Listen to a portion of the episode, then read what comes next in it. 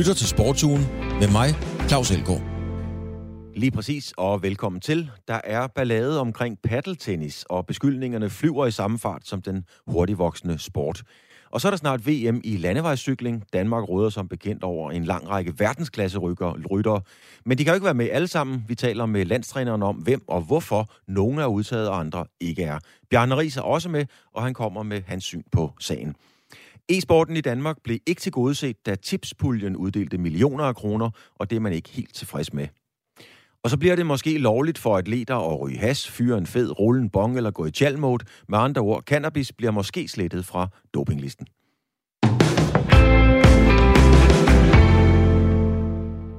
Der er udbrudt krig bag kulisserne omkring en af Danmarks mest fremadstormende sportsgrene. Det handler nemlig om paddeltennis, der lidt kort fortalt er en sportsgren, der minder både om tennis, det er på grund af banen, man spiller på, men også om squash, på grund af, at der er bander på den bane, man spiller på.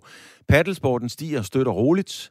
Der kommer store baner op overalt i Danmark. Men hvem skal egentlig facilitere og styre sporten? Det vil de meget gerne selv hos Dansk Paddelforbund.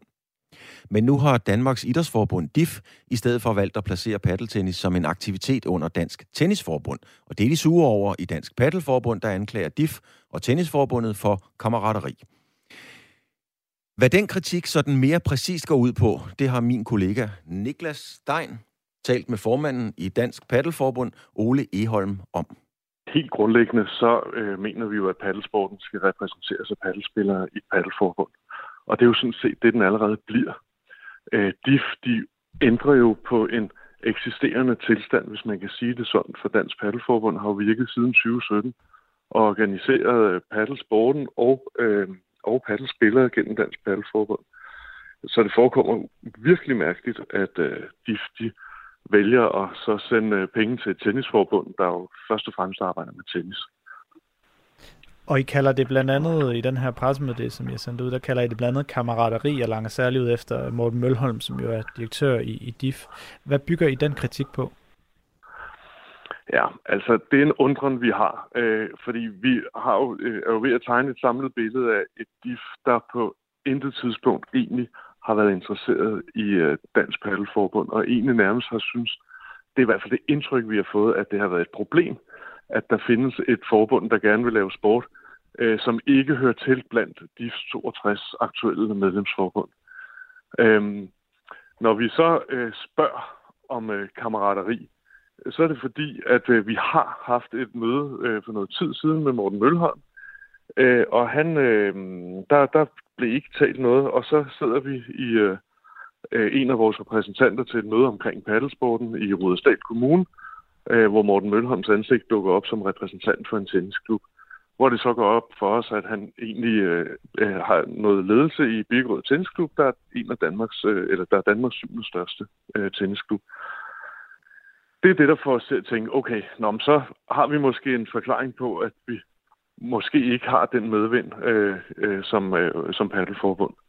Men jeg vil stadig sige, at det er altså kun en lille del af, af vores problem, fordi når jeg egentlig kigger på DIFs agering gennem de sidste 15 år, så har der ikke øh, været optagelse af et eneste nyt sportsforbund. Bortset fra et, de blev tvunget til at optage i 2018, da, da det, øh, og det var Dansk Surf og Rafting Forbund, da surfing blev en olympisk disciplin.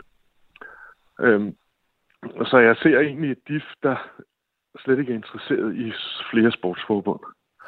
Øh, og det synes jeg egentlig er en skam, for så kan man jo spørge sig selv, er de egentlig i stand til at udvikle sport, eller er de bedre til bare at sikre penge til deres eksisterende medlemmer?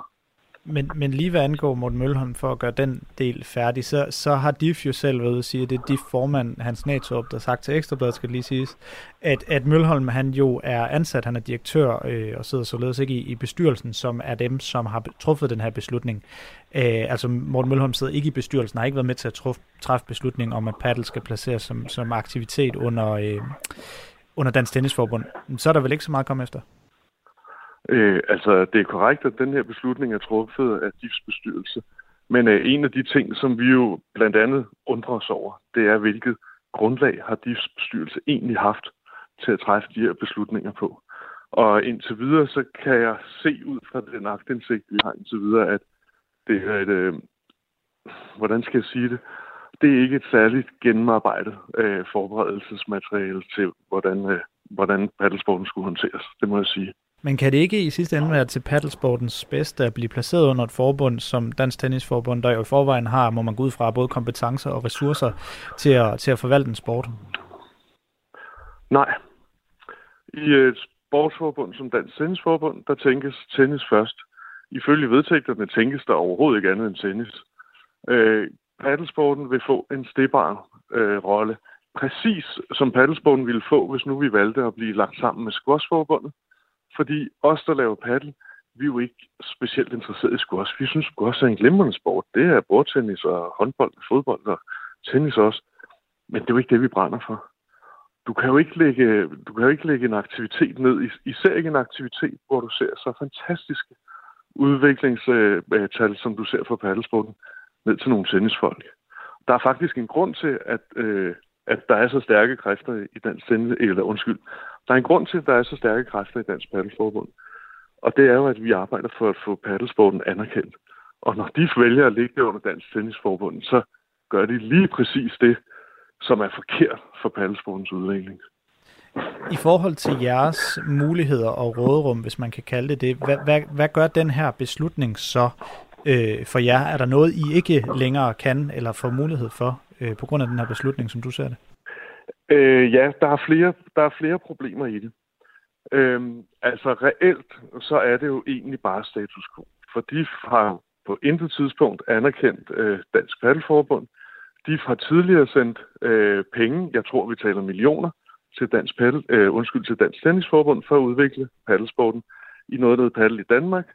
Og det er ikke gået. Øh, det, den udvikling har ikke været imponerende øh, hvis du vil have min vurdering. Øh, men der er flere konsekvenser, end, øh, end at vi bare går glip af den støtte, som øh, øh, de sender til Tennisforbundet i stedet for. Et af de alvorlige problemer er jo, at hvis de anerkender paddelsporten under Tennisforbundet, så får Tennisforbundet også en større mulighed for at prøve at smide os ud af det internationale paddelforbund, hvilket Tennisforbundet har prøvet det sidste halvandet år, for nu kan tennisforbundet gå ned og sige, hey, prøv lige at høre, det er os, der er de officielle. Det er jo ikke paddelsporten. Og det er faktisk noget af det værste, fordi Dansk Paddelforbund, vi driver jo alt, hvad der har med paddel at gøre. Vi har også et landshold. Vi har lige spillet EM. Vi havde faktisk ret gode resultater. Vi er blevet pre-seedet blandt de 16 bedste nationer til VM. Øh, og nu kommer et tennisforbund, der overhovedet ikke har noget med at gøre, og kan gå ned og sige, hey, måske det også så skulle være medlem i stedet for. Jeg tror stadig ikke, at tennisforbundet vil lykkes med det, men det er utroligt sørgeligt, at de på den måde legitimerer, at et forbund kan gå på strandhus hos Dansk Paddelforbund. Det, det, er, det er rimelig oprevet over, det må jeg sige. Men, men hvad bygger du på, at, at, at de vil gøre det her, som du skitserer her? Det har Dansk Tennisforbund skrevet i deres officielle mødereferat. Øh, så det har været en ambition for dem lige siden øh, marts 2020. I marts 2020 prøvede Dansk Tennisforbund at nedlægge Dansk Paddelforbund. Øh, det blev enstemmigt øh, nedstemt øh, af vores medlemmer. I er jo etableret i 2017 og har tidligere været ude og i talsat det her med, at man først kan blive specialforbund under DIF, når man har eksisteret i, i fem år, og at uh, I selvfølgelig så frem til at kunne gøre det. Som du ser det, sætter det en stopper for, for de planer, eller kan I stadig nå at blive specialforbund under DIF? Dansk Paddelforbund er fortsat øh, ansøgerkandidat til DIF, selvom jeg har fået indtryk af, at DIF ville ønske, at vi ikke var det. Øh, Øh, de har i hvert fald løbende spurgt os, om vi nu stadig ansøger kandidat, men det er vi. Øh, jeg har efterlyst, øh, at de ligesom tog stilling til Dansk Paddelforbund allerede inden vores femårs fødselsdag. Øh, de har sådan en indtryk af, at de slet ikke kan tænke på det eller tale om det, før vi er fyldt fem år. Men ifølge vedtægterne, så skal man, kan man først blive optaget, når man er fem år. Man kan jo godt gøre lidt forberedende arbejde, og det har jeg ikke set fra DIFs side. Øh, så vi har stadig en ambition om at blive medlem af DIF, og den holder vi fast i. Og så lige her til sidst, Ole Eholm, altså formand for Dansk Paddelforbund. Jeg kan forstå, at I skal til et møde inde hos DIF med DIF, øh, Danmarks Idrætsforbund, i morgen torsdag, som vi sidder og snakker her onsdag, i morgen torsdag kl. 10. Hvad går det ud på, og hvad regner I med at få ud af det møde? Sjovt spørgsmål. Oprindeligt så ville DIF gerne informere hele bestyrelsen om øh, deres øh, beslutning, som vi jo øh, først siden i går har set lidt om på skrift. Øh, nu har de så skiftet mening, øh, fordi de godt kan se, at de nok ikke kan få hele vores bestyrelse til at forstå det fornuftige i øh, den beslutning, de har truffet. Så nu har de øh, ændret mødet til et en-til-en-møde mellem øh, formænd. Og øh, det er da altid godt at mødes med formanden øh, for øh, DIFs bestyrelse. DIFs bestyrelse burde måske have øh, haft bedre kontakt med Dansk Paddelforbund på et tidligere tidspunkt, men det er da godt, det kommer i gang. Jeg har ikke store forventninger til, øh, til mødet, men øh, lad os nu se. Lad os nu se. Her hører vi altså blandt andet hårde anklager mod Dansk Tennisforbund, der nu har fået paddelsporten lagt ind under sig. Og den kritik skal Dansk Tennisforbund naturligvis have lov til at svare på. Henrik Thorsø Petersen, du er formand i Tennisforbundet. Velkommen til. Tak skal du have. Og Henrik Thorsø Petersen, vi vender lige tilbage til polemikken, beskyldningerne, politikken i alt det her. Men allerførst, forklar mig lige så, som et minimum, jeg forstår det, hvorfor i alverden skal paddeltennis indlæge under Tennisforbundet? Øh, Dansk Tennisforbund, vi begyndte i 2015 at kigge på paddle, øh, da vi så, der var en del øh, paddelaktiviteter, blandt andet i vores naboland Sverige. Øh, det, der skete i Sverige, det var, at vi kunne se, at paddle udviklede sig meget i en kommersiel retning, og det blev 100% kommersiel sport, som det stort set også er i dag i Sverige. Vores indgangsvinkel, det var, at vi synes, det var interessant at få paddelsporten ind i Foreningsdanmark, og det setup, vi har omkring Foreningsdanmark i Dansk Idrætsforbund. Så derfor så gik vi ind og kiggede på, på hvad det var for noget. Det er en meget lig sport eller, eller tennis. Øh, der er mange ligheder. Øh, pointsystem, banen øh, mindre, men den ser ens ud og så videre. Og net og bat ligner også til dels derhen af. Det internationale tennisforbund har det også på sådan en observationsliste øh, over sport, der, der kan tilhøre eller ligner tennis, øh, sammen med 10-12 andre øh, lignende sportsgrene. Så vi gik ind i det allerede i 2015 for at sige, hvis det her skal blive stort i Danmark, så er det lidt interessant, at vi får det ind i Forenings Danmark, og det ikke bliver en ren kommersiel sport. Så vi startede med at kigge på det i 2015, og det er derfor, vi har, har valgt at, at det igennem siden 2015 at kigge på paddle som en sportgren i Dansk Tennisforbund. Men er det ikke fuldstændig det samme, der gør sig gældende for bordtennis, badminton, bare for at nævne noget? Jo, nu har de jo en længere historik, kan man sige, og, og vores take var jo, det var at samle sporten op, så den, så den kom ind i Foreningsdanmark. Øh, både, både bordtennis og badminton, de har en, en noget længere historik. Ole Holm, lige inden vi går til det her, hvor meget, hvor tit spiller du selv paddeltennis? Nej, ikke Ole Eholm. Det er jo, det er jo, det er jo vi hørte fra Paddelforbundet. Ja. Henrik Thorsø, hvor, meget, hvor tit spiller du selv øh, øh, paddel? Ja, jeg spiller en gang om måneden, hvad jeg gætter på. Sådan, nogle gange flere gange, og nogle gange længere pause. Men øh, man skal være fire, så det er lige op og ned, når jeg kan finde fire. Jeg spiller typisk en gang om måneden. Okay. Nå, vi hører altså Ole Eholm fra Dansk Paddelforbund sige, at Dansk Tennisforbund har forsøgt at smide Paddelforbundet ud af det internationale paddelforbund. Og han bruger som begrundelse, at det har I skrevet i mødereferater. Hvad siger du til det? Uh, vi fik en henvendelse fra det internationale øh, paddelforbund i forhold til, at de rakte ud til alle de uh, forbund, som var IOC-medlemmer, uh, da man jo selvfølgelig i det internationale paddelforbund arbejder på at få paddel gjort til en olympisk disciplin. Så derfor var det interessant at høre fra dem, hvordan det stod til i hvert enkelt land. Og så kontaktede de tennisforbund, jeg ved også, de har kontaktet paddelforbund og spurgt dem, hvor, hvordan ser det ud med det internationale IOC-medlemskab, og hvor at, der opstod sådan en dialog. Så det var en henvendelse fra paddelforbundet, det internationale paddelforbund, til os, som, som skabte den her dialog. Jamen, det er jo interessant nok, at I har fået en henvendelse fra det internationale forbund, men spørgsmålet var, om I har skrevet et møde, mødereferat. Ja, vi har skrevet et mødereferat, at hvis Paddelforbund, Internationale Paddelforbund, de ønsker os optaget, så, så vil vi øh, se på det, ja. Så det står simpelthen, det står skrevet ganske enkelt. Bare lige det står, vi, er, vi er fuld åbenhed omkring, hvad der sker på vores bestyrelsesmøder. Man kan finde vores referater på vores hjemmeside. Okay. En anden anklage er, at I hos Dansk Tennisforbund sidste år forsøgte at lukke Dansk Paddelforbund. Det er en meget konkret anklage. Passer det? Øh, Paddelforbundet var organiseret på den måde, at vi havde to medlemmer. Der var jo en, en associeringsaftale mellem Paddelforbundet og Tennisforbundet, og vi havde to medlemmer i deres bestyrelse. Og en, en samlet bestyrelse øh, gik øh, til en generalforsamling øh, på, at man ville nedlægge Paddelforbundet, fordi aktivitetsniveauet det var stort set lige nul. Øh, så det var, øh, ja, der var to med øh, for Tennisforbundet, men der sad fem andre, øh, som jeg, jeg tror, nogle af dem, der stadig er i Paddelforbundet, var til stede dengang. Så det var en samlet bestyrelse, der gik til en generalforsamling med, med med det oplæg, at man skulle nedlægge paddelforbundet. Det var der sådan nogle kræfter, der ikke ønskede, øh, og øh, man nedlagde ikke paddelforbundet. Og øh, ja, det er jo en demokratisk beslutning, og hvorefter paddelforbundet så opsages øh, associeringsaftalen med tennisforbundet. Dansk Tennisforbund og Paddelforbundet har tidligere haft, skal vi kalde det, en associeringsaftale, men den er blevet revet over. Hvad er der gået galt der? Jamen altså, det var paddelforbundet. Jamen, jeg, som, som, som du selv nævner, så havde paddelforbundet, eller de nye kræfter, der overtog øh, eller kom ind i bestyrelsen, øh, havde jo en opfattelse af, at det var tennisforbundet, der ønskede at nedlægge øh, paddelforbundet. Øh, men som sagt, det var en enig bestyrelse i, i paddelforbundet, der ønskede det her. Og det var paddelforbundet, der, der rev den her associeringsaftale over og ikke ønskede at samarbejde med os. Vi har hele tiden været åbne for et samarbejde, og det vil jeg kunne dokumentere med forskellige mails. Henrik Torsø Petersen, altså formand for, for Dansk Tennisforbund Torsø. Øhm, kan, du egentlig, kan du egentlig forstå, hvis Dansk Paddelforbund er lidt trætte af alt det her polemik? Øh, jeg er endnu mere træt ved at gætte på det. Øh, vi ved sporten det bedste. Øh, når man ser på en sport, så er der som sådan ikke nogen, der ejer en sport i, i Danmark. Øh, vi, vi har nogle muligheder for at hjælpe til i den her disciplin, øh, paddle, øh, og det vil vi meget gerne. Øh, og øh, lige så vel som vi har, der historisk set jo har været udfordringer, kan man sige, mellem Dansk Idrætsforbund og DGI, dem har vi også en samarbejdsaftale med til gavn for sporten. Man kan sige, at de penge, der kommer øh, for, for staten, de skal forvaltes bedst muligt til gavn for sporten. Vi skal ikke sidde og administrere pengene væk. Vi skal have aktiviteter ud. Og det er vores øh, indspil til det her. Lad os samarbejde om det her.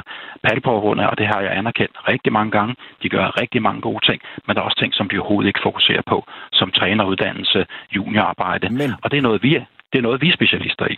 Men Henrik Thorsø Petersen, vil du personligt have noget imod, hvis paddelfolket blev optaget i DIF? Det har jeg udtalt til Ole Eholm adskillige gange, øh, og, og som, som Ole siger, jeg synes, det er lidt forkert, han, ikke, han, han ønsker heller ikke at nævne, at vi har, jeg har siddet 12 timer møder med Ole Eholm siden november til maj, øh, som var øh, indkaldt af DIF for at finde ud af, hvordan vi kunne samarbejde omkring det her. Og jeg har sagt til Ole masser af gange, jeg har ikke noget imod, at, øh, at øh, Dansk Palfor bliver optaget som selvstændig forbund. Der er en demokratisk proces om, hvordan det sker, de regler, der findes i DIF. Øh, om de er gode eller dårlige, det skal jeg ikke være, være, være dommer over, men der er de regler, der er.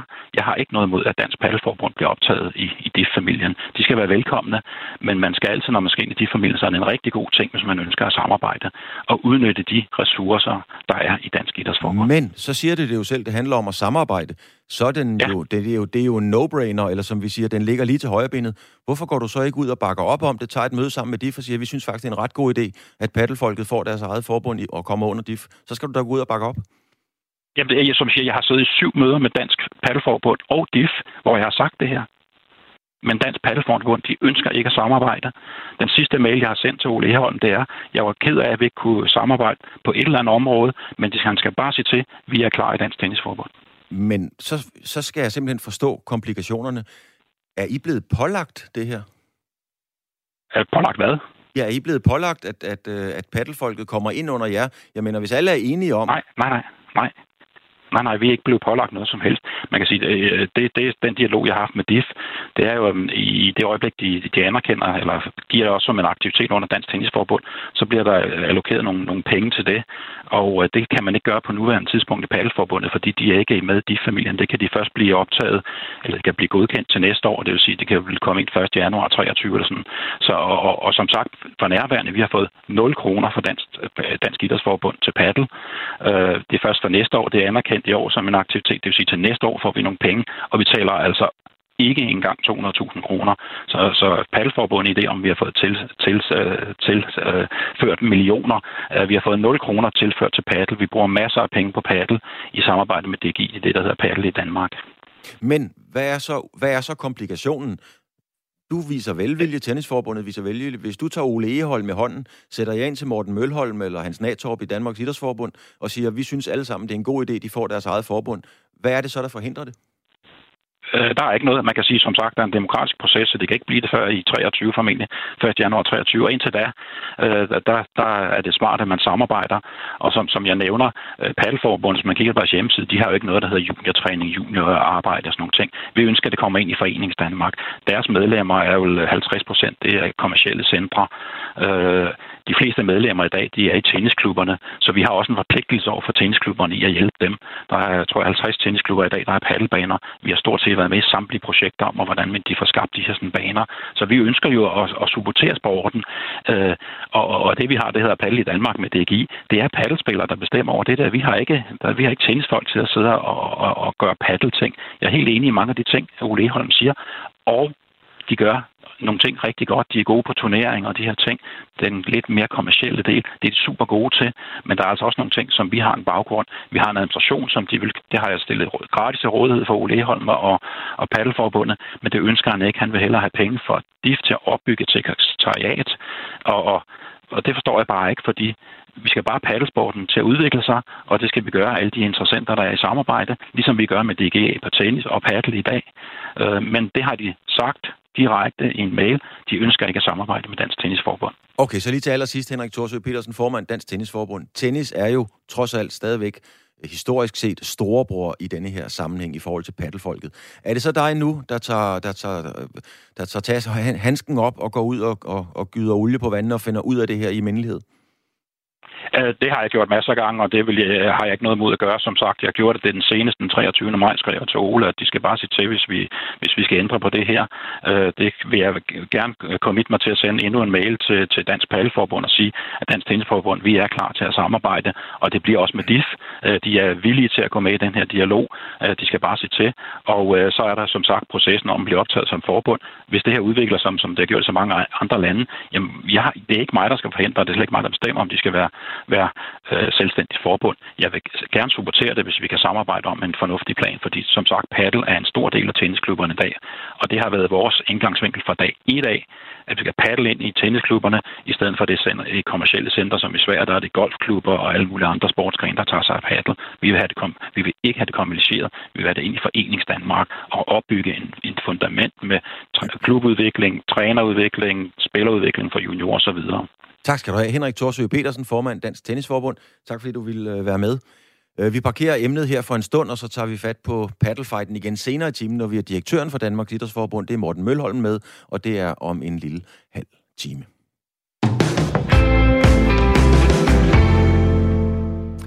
Den danske landstræner i landevejscykling, det er Anders Lund, har et luksusproblem. Det må man godt sige, når VM i landevej skal køres næste søndag, altså linjeløbet. Dansk cykling råder nemlig over en håndfuld ryttere på herresiden, der alle sammen har en potentiel medaljechance. Og hvordan sætter man så det bedste hold sammen? Altså et kollektiv, der vil køre for hinanden og for de danske chancer, når flere af de danske ryttere er fætteret og sejrsvante stjerner selv. Det kan Anders Lund fortælle, for du er landstræner for det danske hold, og jeg har en fornemmelse af, Anders, du er på vej til, øh, til Åsted. Nu er du på vej til Belgien. Jeg er på vej til Belgien. Ja, det er rigtigt. Hvad er det for nogle overvejelser? Hvad er de vigtigste overvejelser, du gjorde, da du skulle sætte det her hold sammen i betragtning af alle de øh, verdensklasse ryttere, du råder over? Øh, jamen, det vigtigste var jo selvfølgelig at få de, få de øh, mest øh, kompetente folk med til, til den givende rute.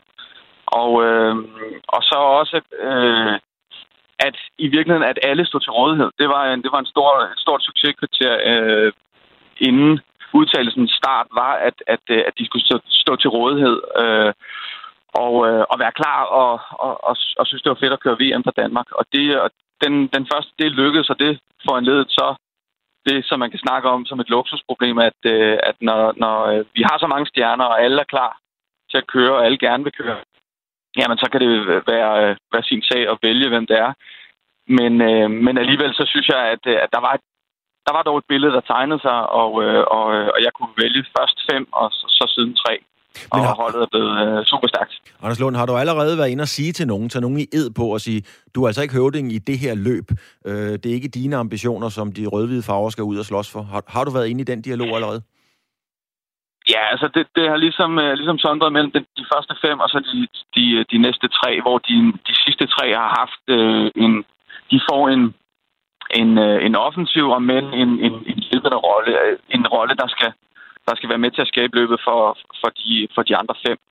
Og de andre fem har fået at vide, at, øh, at, at de vil øh, få hver deres offensiv rolle, men, men at brækkerne bliver nødt til at passe sammen til sidst. Det vil sige, at vi kan ikke alle sammen sidde og vente på, på sidste, sidste bakke eller de, de sidste 5 kilometer for at, at lave en indsats. Så, øh, så det har været, det har været udgangspunktet, at, øh, at, at, at de brækker skal falde på plads, og de snakker jeg er i gang med nu. Det er klart, at dagsformen kan ændre sig fra, fra dag til dag, når man taler om, om, om så skarpslæbende atleter som, som vores cykelrytter. Men hvem er i talende stund kaptajn? Jamen, det, øh, det kommer jeg ikke til at blive mere konkret på lige nu, fordi at, øh, at det er... Øh, det er et arbejde nu, hvor vi skal have, have, have sat de, de sidste roller på, og hvordan, øh, hvordan den her finale skal skæres øh, fra præfinalen, som man kan sige er de sidste 70 øh, kilometer, hvor vi gerne vil køre et offensivt cykelløb. Øh, det vigtigste er, at, at kollektivet fungerer, og de er i stand til på, på forskellige tidspunkter at give hinanden chancen, og give chancen til den, der har det bedste kort på hånden. Øh, så rollerne skal være fordelt i forskellige perioder af cyklen, i forskellige perioder af, finalen, øh, hvor de som kan lave deres indsats. Øh, men, øh, men, øh, men derudfra, så skal, vi, øh, så skal vi sørge for, at det er den stærkeste dansker, der får, der får ligesom øh, muligheden. Og lige til sidst her, Anders Lund, altså, er der nogen ryttere, du ikke har udtaget, fordi de ikke mener, at de ligesom øh, skal være med i en hjælperrolle? Michael Mørkov har eksempelvis været ude og brokse lidt, dog accepteret dine dispositioner, men han har ikke været glad. Nej, men det var, øh, det var absolut ikke på grund af Michaels manglende øh, øh, øh lyst til at hjælpe øh, holdet. Det havde han, øh, det havde han kunnet, og, og det ville han også i stor stil. Så nej, altså, altså jeg, øh, jeg oplever et virkelig stærkt, øh, en virkelig stærk kultur lige nu på landsholdet, hvor folk er, er enormt øh, interesseret i at få det her til at fungere øh, med flere kaptajner. Fordi at de kan se, øh, og, og jeg synes, øh, det er ret åbenlyst, at, at det, hvis det, hvis det kommer til at lykkes, som, som selvfølgelig er den store ambition, så er det jo en fantastisk øh, potent øh, øh, våben at have den, den, den, øh, den øh, hvad hedder det, man kan sige, den øh, tal, talmæssige styrke i finalen, at man ikke øh, kører cyklen for en enkelt rytter, men, men har flere strenge at spille på, og, og med et stærkt kollektiv kan, kan udfordre de helt store favoritter, som jo er Wout van Aert, øh, Sonny Colbrelli og, og Mathieu van der Poel. Tak skal du have, Anders Lund, øh, fordi du satte os ind i dine tanker omkring det her. Du er på vej til Belgien. Kør forsigtigt. Tak fordi du vil være med. Velkommen. Hej. Hej. Bjarne Ries har vundet Tour de France både som rytter og sportsdirektør, og han ved om nogen, hvordan et hold kan og skal sætte sammen, så det fungerer bedst med det eneste mål for øje at slutte øverst på podiet. Her fortæller Bjarne Ries om de udfordringer, der er, når en flok dygtige ryttere og helt sikkert store egoer skal arbejde for andre end sig selv, og hvordan får landstræneren nu det til at fungere, altså i Bjarne Ries' optik? Jamen, det er jo den lederskab. Altså, det er jo... Øh øh, få dem motiveret til at gøre det. Og så have nogle klare retningslinjer, og så, og så øh, have nogle, nogle, nogle barriere, du stiller op og siger, at det er inden for de her rammer, vi arbejder. Og hvis, hvis jeg ser, at I, I går uden for det, jamen så går vi imod det, vi har aftalt, og øh, så, så skal der være konsekvens. Det er selvfølgelig for sent, hvis vi er undervejs i løbet, men så konsekvensen kan jo så måske være, at de bliver udtaget til næste, til næste gang. Når man udtager sådan et hold, som for eksempel det danske, Bjarne, er det, så, er det så vigtigt at tage nogle folk med, som måske ikke er dem, der vinder mange løb, men som i deres dagligdag er vant til at være hjælperytter for store stjerner, for eksempel for Pogacar osv. Altså er det vigtigt at komponere holdet på den måde? Ja, altså, selvfølgelig er det det. Og igen skal man kigge på ruten. Ikke også? Altså, den rute, der er i Belgien i år, er jo, er jo teknisk svær øh, i princippet. Den er jo ikke øh, sindssygt hård øh, med, med rigtig mange stigninger og, og lange stigninger. Det er, jo, det er jo små, korte stigninger, der er borsten og så videre. Der gælder det jo om at have nogen, der kan køre finalen i sådan nogle cykelløb. Derudover så gælder det om at have nogen, der kan, der kan supportere de, øh, de rytter, der skal køres for øh, i præfinalen og i finalen. Det vil sige, køre dem i position til, øh, øh, ind til brostenen, ind til de strategiske steder på ruten. Øh, der er det jo utrolig vigtigt. Øh, der vil jeg jo gerne have set en, en Christoffer Juhl, som, som bare kan det. Øh, også en Mørkøv, som er verdensklasse rytter til at, at køre, i, køre sig i position, øh, hvis man skal sådan gå ind og kigge lidt på det. Ikke? Øh, men, men, men, men det er jo sådan noget, man overvejer, fordi man, man altså, kort, hvis vi lige tager rytterne, ikke? Altså kort, for eksempel, som har vundet tre etaper i, i Vueltaen, siger alle, at han er stor favorit til VM i år. Det kan da godt ske, og han er stærk. Men han er i mine øjne ikke verdens bedste endagsrytter. Uh, han er meget bedre og stærkere i et etabeløb. Så der er en udfordring der. En anden udfordring er, at han er ikke ret god i positionskamp. Mm. Uh, så hvis han ikke har nogen, der kan køre sig frem uh, i feltet på det strategisk rigtige tidspunkt, så misser han måske de breaks, der kommer øh, i, øh, i præfinalen, og det kan være afgørende for hans cykelløb. Hvordan fungerer det så derude, Bjørn Ries, når man ligger i præfinalen i finalen? Øh, du har jo selv prøvet at ligge derude med Rolf Sørensen. Øh, hvordan, og der ikke er nogen radiokommunikation. Altså, hvem er så overhunden? Hvem, hvem, hvem må og kan tage en beslutning? Vi kan jo godt komme i en situation, hvor vi har to danskere, der ligger måske i et udbryderfelt på, på en 8-9 mand. Men det er jo noget, de skal have aftalt indbyrdes, så det er jo noget, øh, hvad hedder det, Anders Lund, landstræneren, skal, øh, skal ligesom øh, lave en, skal vi sige, en aftale med rytterne og sige, øh, hvis der sker det her, så er det dig. Altså han skal have en kaptajn og en viskaptajn, vil jeg sige. Og det er forstået på den måde, at det er dem, der tager ansvar derude. Det er måske ikke dem, der skal køres for, men det er dem, der tager ansvar. Øh, det tror jeg, det er helt vigtigt, at alle de ting, de er 100% på plads og at der er nogen, der kan tage øh, nogle, nogle beslutninger, og, og det er den risiko, der er, fordi der ikke er radioen. Men der er nogen, der kan tage beslutninger derude, og øh, de skal snakke sammen undervejs. Og det, der, lidt, der skal man sætte nogle, nogle, nogle, øh, nogle parametre op og nogle retningslinjer op, og det skal rytterne så følge. Mm. Hvordan vurderer du, Bjørn Ries, de danske chancer? Vi er jo blevet sejrsvandte foran skærmen. Vi, vi forventer jo næsten, at danskerne vinder stort set alt. Hvordan vurderer du de danske chancer til VM på landvejen? De er gode, hvis de kan køre sammen som et hold. Og hvem er umiddelbart favorit? Altså af danskerne? Af danskerne? Mm. Af danskerne? Jamen, øh, det, det, det er jo et godt spørgsmål. Altså, i går vandt Valgren en, en rigtig, rigtig flot sejr nede i Toskana. Øh, så er der ingen tvivl om, han er i form. Kort bør være i form øh, igen, for øh, det der er altafgørende, det er, hvordan bliver hans forberedelser op til løbet. Øh, øh, der er ingen tvivl om, at Askren er stærkt, og det er et terræn, der passer ham rigtig godt. Det er et terræn, der passer de fleste rigtig godt. Øh, øh, Mads, Mads P., ved vi jo, han kan det der. Han kan også køre, køre det terræn. Er der for mange stigninger til Mads? Øh, det, det, det er jeg ikke helt klar over, men det må de jo finde ud af hvis det er, at, øh, at, at der kommer et, skal vi sige, et større felt på 50 mand hjem, så der, der skal spurtes om det til sidst, hvad jeg tvivlede lidt på, jamen så er det jo Mads P., som måske der skal satses på.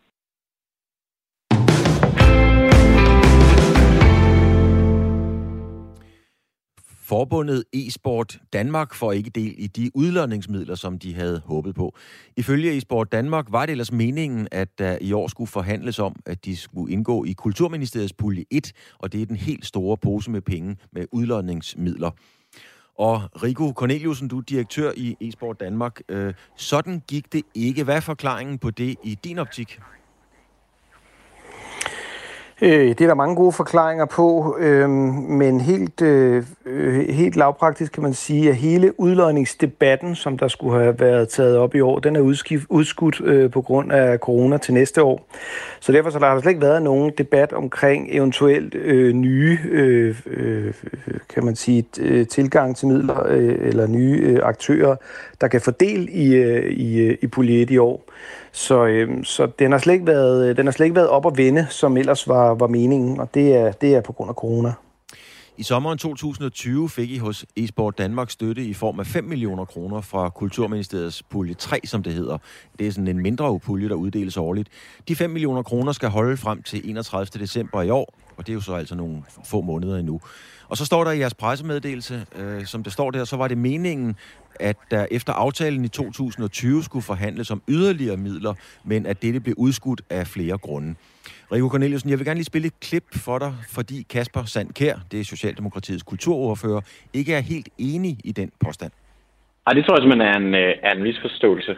Øhm, altså, det er rigtigt, at øh, Esport Danmark fik øh, nogle af de øh, udlodningsmidler, som ligger i det, man kalder øh, gruppe 3, hvor der er øh, nogle forskellige puljer under de forskellige øh, ministerier. Øh, og der fik de så øh, et, et tilskud til, til, øh, til deres arbejde øh, derigennem. Øh, men der er sådan set ikke nogen kobling til øh, den øh, evaluering, som har været planlagt af øh, sådan hele udlodningsmodellen siden øh, man lavede en meget øh, bred aftale om det for et, øh, for et par år siden, fordi den evaluering handler sådan set mest om at følge Øh, pengestrømmene ind i udlodningssystemet, og, og alt tyder på nu, at der ikke er nogen udfordringer øh, ved det. Så, så det er ikke fordi, der er noget ved modellen, øh, der skal laves om. Og, og den model, der er i dag, kan jo for så vidt også godt håndtere, at der opstår nye typer af organisationer eller foreninger, som, som skal ind i, i den jo ret unikke model, vi har i Danmark, hvor et overskud fra øh, spil øh, går til vores øh, frivillige foreningsliv. Vi vil gerne have haft en kommentar fra kulturministeren, men det har ikke været muligt i denne her omgang. Men Rico Corneliusen, der er en misforståelse. Sådan siger Kasper Sandkær her. Hvad er din kommentar til det?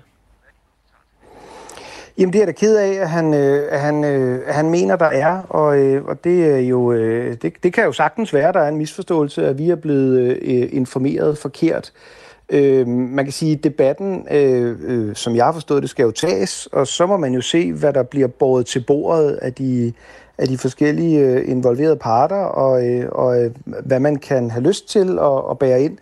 Øh, det, skal, det ved han jo øh, bedst, øh, og, øh, og det skal jeg selvfølgelig ikke være den, der kommer og siger, at, øh, at, det, er, øh, at det ikke er lavet sig gørligt. Det jeg kan sige er, at det er i hvert fald øh, noget andet, som vi er blevet stillet i udsigt, øh, og, øh, og det, der har været talt om øh, er et par gange. Så, øh, så øh, en misforståelse, det kan han jo godt kalde det i hvert fald. Men hvis du siger, at I er blevet stillet noget andet i udsigt, øh, er det så mere et løftebrud end en misforståelse?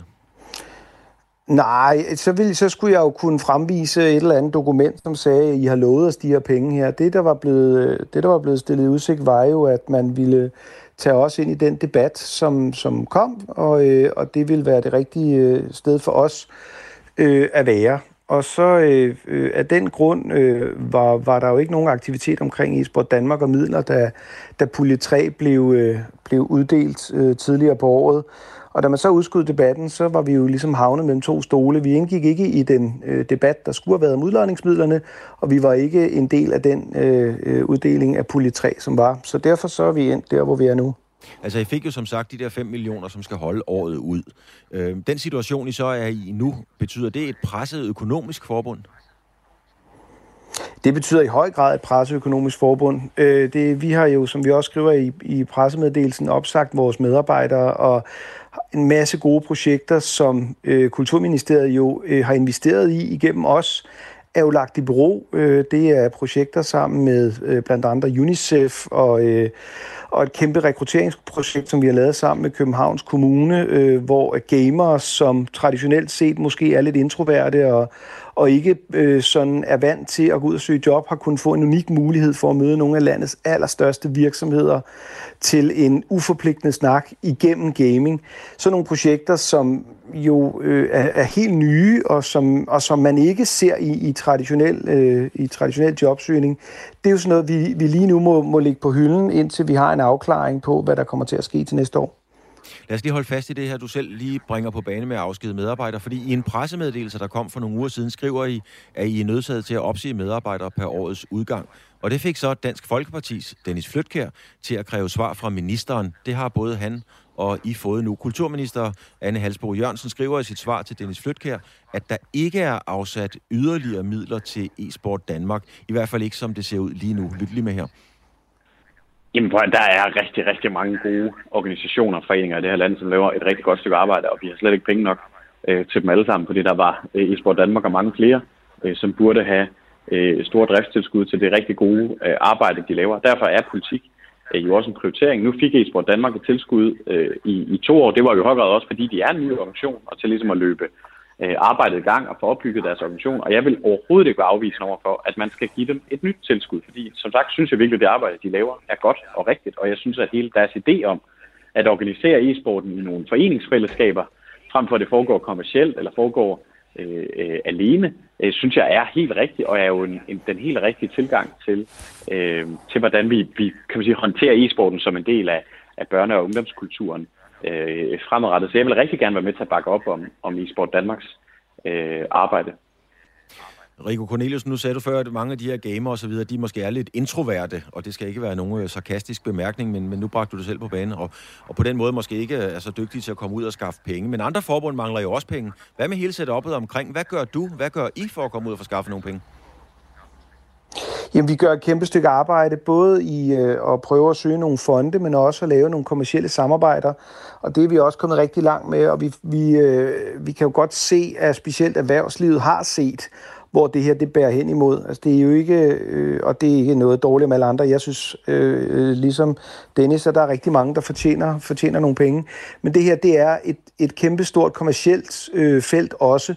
Og jeg tror, det er rigtig vigtigt, at vi som forbund øh, selvfølgelig kommer til at lave nogle kommersielle aftaler, men også sikre os, at det hele ikke er båret af kommersielle partnere, at vi, at vi øh, som, øh, hvad kan man sige, som land fastholder den position, vi har, som er ret unik, som er, som er, øh, som er ret øh, langt fremme, øh, også kvæg det Astralis for eksempel laver, men sørge for at få hele communityet, for hele foreningsdelen med. Danmark er et foreningsland, og det er alle dem, som vi kæmper for, og som vi arbejder for, og som vi skal sørge for kommer rigtig øh, godt ud af, af et øh, coronaår.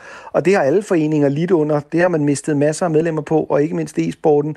Men der må ikke komme det her knæk, hverken øh, mellem forældre og barn, hvor man øh, isolerer sig og sidder og spiller alene. Man skal ud og møde nogle, nogle andre ligesindede, men heller ikke mellem det, det, hvad kan man sige, det store kommercielle og så øh, det foreningsdrevet.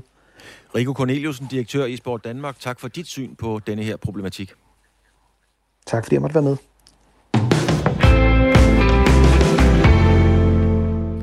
Og så vender vi tilbage til dagens store emne, kan man godt sige, som vi rullede ud i starten af timen. Og det er jo fejden mellem Dansk Paddelforbund på den ene side og Dansk Tennisforbund, Danmarks Idrætsforbund på den anden side.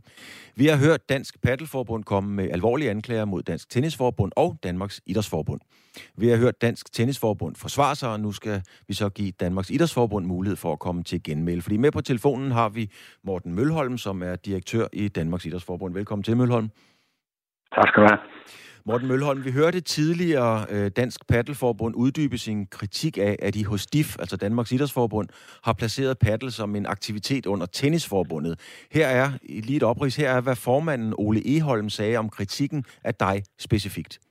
Når vi så øh, spørger om øh, kammerateri, så er det fordi, at øh, vi har haft et møde øh, for noget tid siden med Morten Mølholm, øh, og han, øh, der, der blev ikke talt noget, og så sidder vi i øh, øh en af vores repræsentanter til et møde omkring paddelsporten i Rudersdal Kommune, øh, hvor Morten Mølholms ansigt dukker op som repræsentant for en tennisklub. Hvor det så går op for os, at han egentlig øh, øh har noget ledelse i Birkerød Tennisklub, der er en af Danmarks, øh, eller der er Danmarks syvende største øh, tennisklub. Det er det, der får os til at tænke, okay, nå, så har vi måske en forklaring på, at vi måske ikke har den medvind øh, øh, som, øh, som paddelforbund. Morten Mølholm, der er brugt ord som kammerateri og inhabil osv. Hvad er din umiddelbare kritik, øh, svar på den her kritik? Jamen, det er, at der er overhovedet ikke noget i sagen, og det er skudt vildt over mål. Man bliver ikke inhabil af at være frivillig leder i en lokal tennisklub. Den lokale tennisklub har ingen interesse eller særinteresse i den her konflikt, der er mellem tennisforbundet og paddelforbundet, og derudover har jeg heller ikke deltaget i beslutningerne omkring det. Det er et bestyrelsesanlæggende. Så det behøver man ikke at lede forklaringer efter, hvorfor den sag forløber ind, som den er. Den har i hvert fald ikke noget at gøre med det her. Øh, og jeg vil også sige, at jeg, jeg synes, det er en, en skidt måde at diskutere de her ting på med at lede efter nogle fuldstændig udokumenterede ting i forhold til, øh, hvad der er forklaringer på sager. Altså, der skal man, jeg synes, man skal passe lidt på med at komme ud med sådan nogle beskyldninger, uden at have mere at have det i. Har du oplevet noget tilsvarende tidligere i dit virke i DIF? Nej, det har jeg faktisk ikke.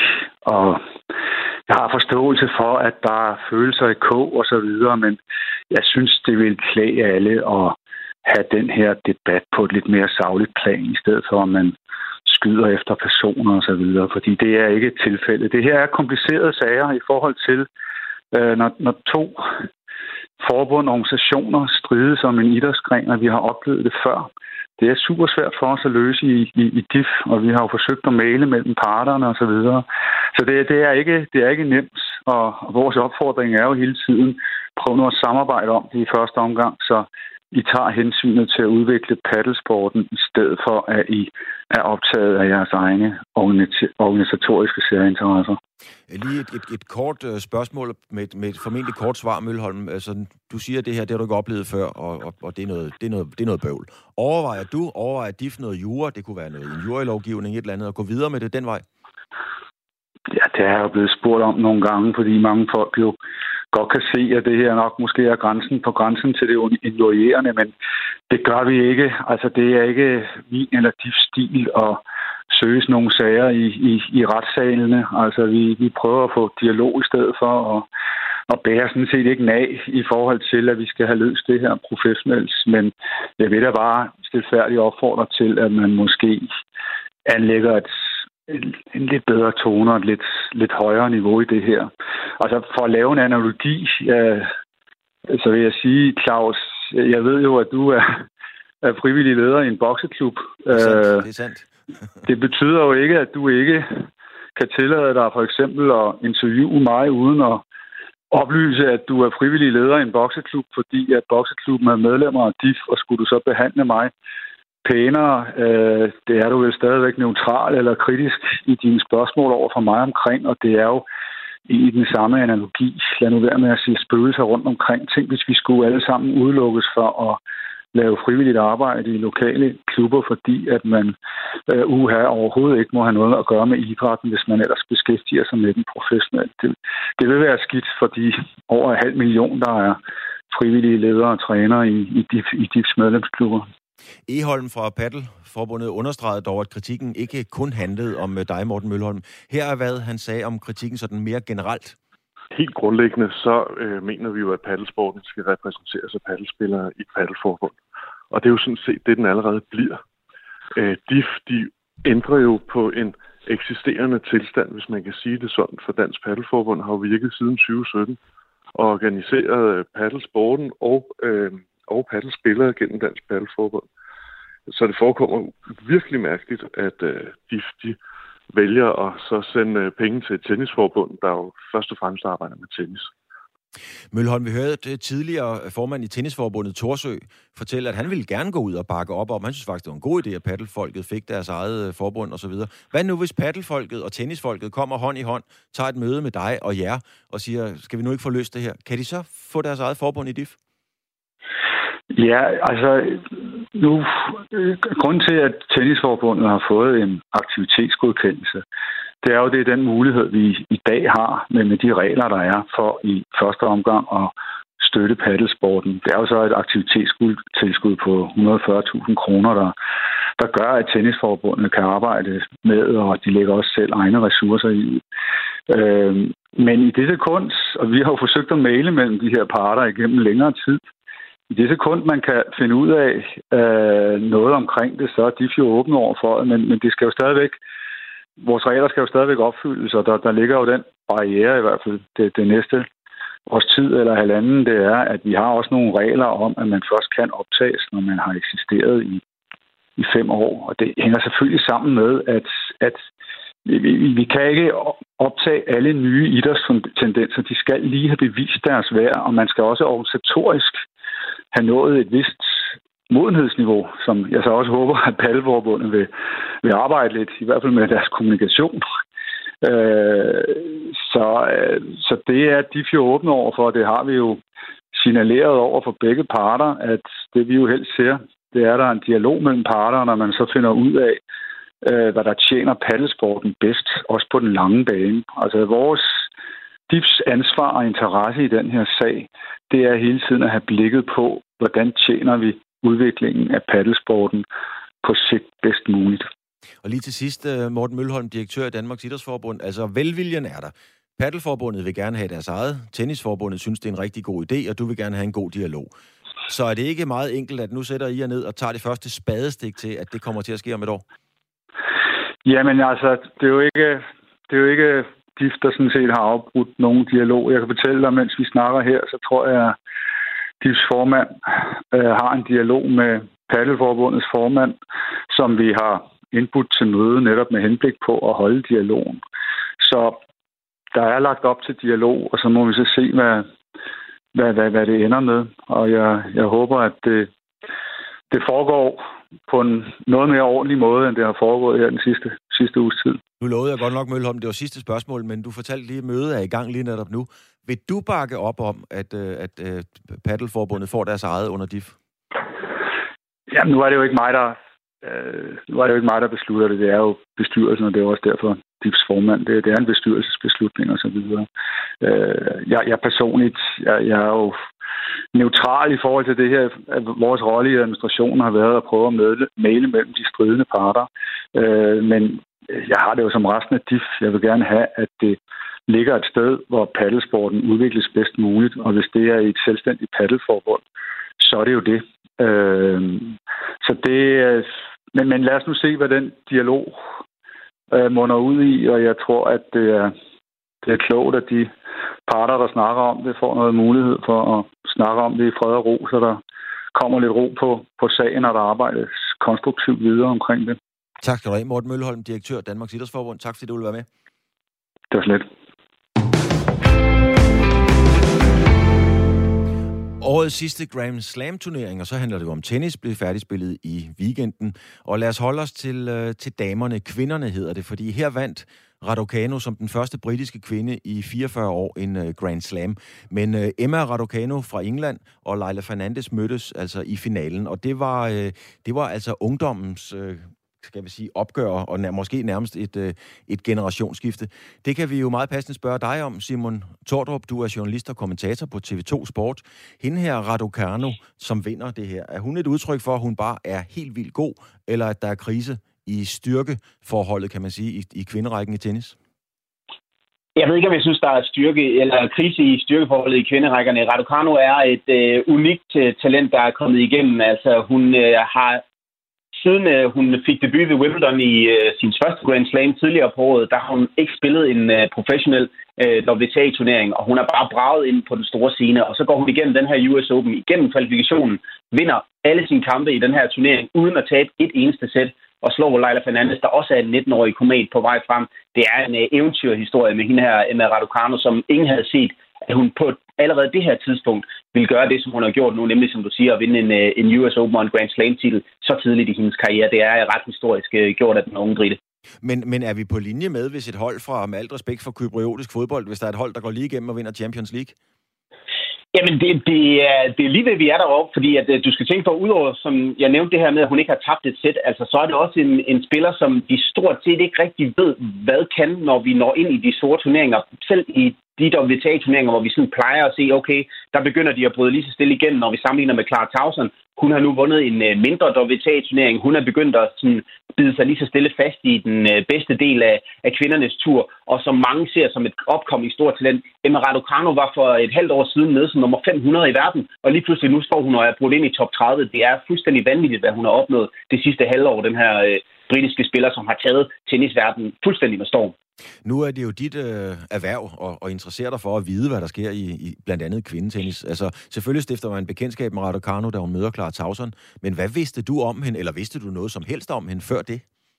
Altså, jeg øh, begyndte sådan at høre lidt om hende, da jeg dækkede Wimbledon tilbage i 2019, hvor vi jo sådan altid interesserer os lidt for, hvad britterne egentlig kommer med til Wimbledon. Det er jo klart, dem er der altid en masse fokus på, og der var der sådan en uh, snak om, at uha, vi har en, uh, en ung 16-årig uh, øh, kvinde, der virkelig sådan begynder at vise takter til, at hun kan noget.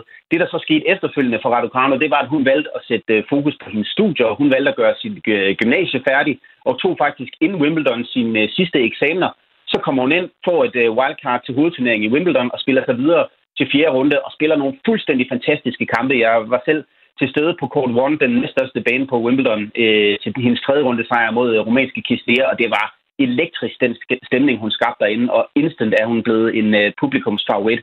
Så hun er sådan en, der har ligget og boblet, men stadigvæk, som jeg nævnte før, altså nede som nummer 500 i verden, folk havde først regnet med, at det var om 4-5 år, at vi skulle se hende på allerøverste hylde. Hvis man går sådan tilbage i historien og finder de store profiler, altså det kunne være en Graf, det kunne være en Navratilova osv., de havde jo hele pakken, altså den der star quality. Har, har Raducanu også det? Ja, det synes jeg, hun har. Altså, øh, spørgsmålet er, hvor, hvor, hvordan hendes tennis øh, kommer til at kunne, kunne leve op til det her vilde resultat, hun har opnået så tydeligt i hendes karriere. Men hendes øh, aggressive spillestil, hendes meget, meget udadvendte udtryk, på banen, og så er hun smilende, hun er glad, hun øh, vil meget gerne tale med pressen, hun er meget imødekommende over for sine fans, så hun har sådan set hele pakken til at være den her meget øh, elskværdige spiller, både på og ude på banen, og det er jo det, som vi kender fra nogle af de allerstørste stjerner. Og lige til allersidst, og du har lige 30 sekunder til det. Hun har jo mødt klar af Tavson og fået bank. Betyder det, at Tavson nu er meget selv tæt på verdenstoppen? ja, det er jo et, øh, et spørgsmål, som vi bliver nødt til at stille os hjemme, og øh, jeg vil sige, at øh, Claus Klaus som du siger, er den seneste, der har slået Raducanu i Chicago. Og øh, Klaus Tausen har muligheder for helt klart at spille sig op på det niveau. Om hun kan gå ind og gøre det på samme måde i en af de kommende Grand Slams. Det tror jeg næppe, men der er ingen tvivl om, at Clara Tausen har et lige så stort, i hvert fald næsten lige så stort talent som uh, Emma Raducanu. Spørgsmålet er så bare, hvornår hun bryder igennem, ligesom uh, Britten har gjort nu. Tak skal du have, Simon Tordrup, journalist og ikke mindst kommentator på TV2 Sport Tennis. Tak fordi du ville være med. Det var så lidt. Og det var, hvad vi nåede i denne her omgang. Vi var omkring cykling, e-sport, paddeltennis, øh, og her til sidst øh, den rigtige tennis. Vi når ikke mere, fordi der er nyheder. Klokken er 12.